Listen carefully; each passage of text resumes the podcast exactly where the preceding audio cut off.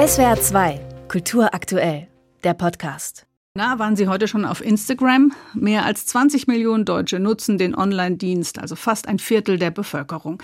Instagram gibt es seit 2010. Mit dem Dienst können Fotos und Videos geteilt werden und es gibt die Möglichkeit, kurze Texte zu schreiben. Instagram, aber auch Twitter, Facebook und wie die ganzen Social-Media-Kanäle alle heißen, gehören für viele zum Alltag wie Zähneputzen. Und weil es so viele sind, meist Digital Natives, also im digitalen Zeitalter Geborene, die sich ein Leben ohne Smartphone, Tablet oder PC nicht mehr vorstellen können, weil es eben so viele sind, gibt es auch schon die Schublade mit dem Begriff Generation für diese Gruppe. Aber nicht Generation X, Y oder Z, die gibt es ja schon, sondern Generation Instagram. Und solche neuen Begriffe nehmen wir natürlich sehr gerne unter die Lupe im SWR 2 Wort der Woche. Dr. Nette Kloser-Kückelhaus leitet im Leibniz-Institut für deutsche Sprache in Mannheim den Programmbereich Lexikographie und Sprachdokumentation. Schönen guten Tag, Frau Kloser-Kückelhaus. Guten Tag, Frau Werner. Dieser Begriff Generation Instagram, wann ist er Ihnen zum ersten Mal begegnet? Ich glaube vor vier bis fünf Jahren. Länger kenne ich ihn noch nicht. Mhm. In Und welchem Kontext? Ehrlich gesagt, wahrscheinlich im Kontext irgendwelcher anderen Wörter rund um die sozialen Medien, die wir bearbeitet haben. Das passiert uns nämlich ganz oft, dass wir zum Beispiel uns mit so einem Wort wie Selfie befassen, obwohl das ja auch schon älter ist. Und dann stehen natürlich in den Texten, die wir dazu lesen, noch unendlich viele mehr Wörter, die auch interessant wären. Dann wandern die erstmal in eine Beobachtungsliste. Und dann, wenn die häufig genug vorkommen, dann bearbeiten wir sie. Man hat so ein bisschen den Eindruck, es musste was anderes her, nachdem man mit den Buchstaben im Alphabet am Ende war. Also Generation X für die zwischen 1965 und 80 Geborenen, Generation Y für die 1981 bis 96 Geborenen mhm. und dann Generation Z für die zwischen 1997 und 2012 Geborenen und danach also was anderes. Kommt als auf einmal die Generation Instagram her. Irgendwie ist man am Ende des Alphabets angekommen angekommen. Man hätte bei A anfangen müssen.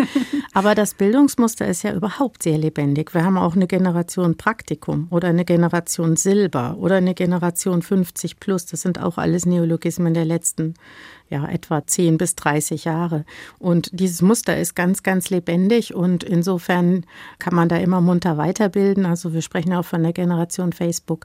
Bei Generation Instagram finde ich eigentlich interessant, dass damit aber ja nicht nur diese Altersgruppe gemeint ist, der Personen, die jetzt so irgendwas zwischen 12 und 20 sind, glaube ich, wenn ich richtig rechne, sondern wir verbinden damit ja auch eine Wertung, wenn wir davon sprechen. Und deswegen finde ich diesen Ausdruck besonders interessant, weil wir eben eine ganze Generation im Grunde damit charakterisieren, dass sie in einem sozialen Medium, in dem Fall Instagram, unterwegs sind. Das bin ich ehrlich gesagt auch. Ich folge auch bestimmten Personen auf Instagram. Aber die Generation, die hiermit bezeichnet wird, die nutzt eben das Medium, und das ist der Kritikpunkt, vor allem zur Selbstinszenierung. Insofern unterscheidet sich diese Bezeichnung auch von den anderen, die wir vorher genannt haben.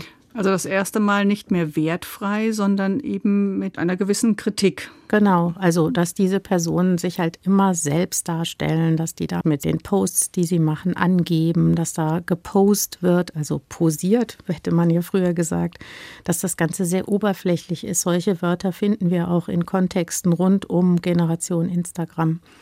Natürlich gibt es dieses Problem der Selbstdarstellung oder übertriebenen Selbstdarstellung, doch auch nicht wenige Menschen verdienen damit ihren Lebensunterhalt, was nicht nur negativ zu sehen ist. Absolut. Die Influencer, die da aktiv sind, die haben im Grunde ein neues Berufsbild entwickelt. Und es gibt auch junge Menschen, wenn man die fragt heute, was möchtest du werden, dann sagen die, ich werde Influencer. Und manche werden das dann tatsächlich auch.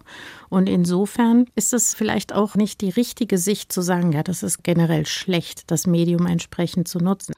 Stimmt der Eindruck, Frau Kloser-Kückelhaus, dass die zeitlichen Abstände zwischen den Generationen immer kürzer werden? Also Generation Selfie, Generation Facebook, Generation Instagram? Den Eindruck habe ich auch. Und dann denke ich, aber es kann doch irgendwie nicht sein. Eine Generation waren doch eigentlich so 30 Jahre.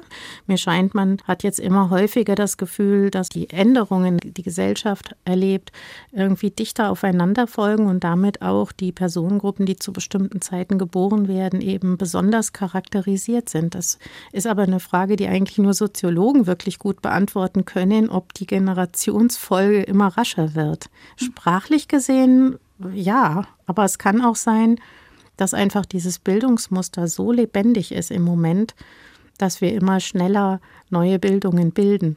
Wir haben es eben schon mal angesprochen. Ich wollte aber noch mal darauf eingehen, wie überall im Netz gibt es auch auf Instagram verabscheuungswürdiges und Gutes. Das reicht von sexuellen Demütigungen, Drogendeals, dieses unrealistische Influencer-Marketing, das junge Menschen vielleicht auch zum Teil in so einen Follower-Wahn verfallen lässt, bis hin zum Instagram-Account einer Hilfsorganisation wie Ärzte ohne Grenzen. Was bedeutet das für diese Generation und die Nutzung dieser Plattform?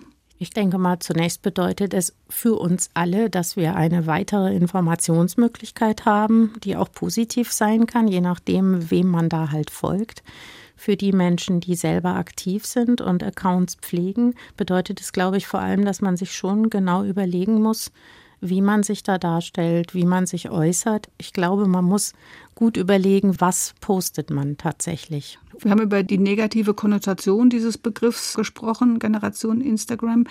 Ist es möglich, dass sich dieser Begriff doch noch zum Positiveren entwickelt? Ich könnte mir vorstellen, dass es eine Chance gibt, denn nicht alle Belege, die man liest, sind tatsächlich immer kritisch. Deswegen sagen wir auch, es schwingt meist eine Kritik mit, aber es gibt auch eher neutrale Kontexte, wo dann vielleicht auch in den umgebenden Wörtern nicht solche Urteile drin versteckt sind wie protzig, oberflächlich oder ähnliches.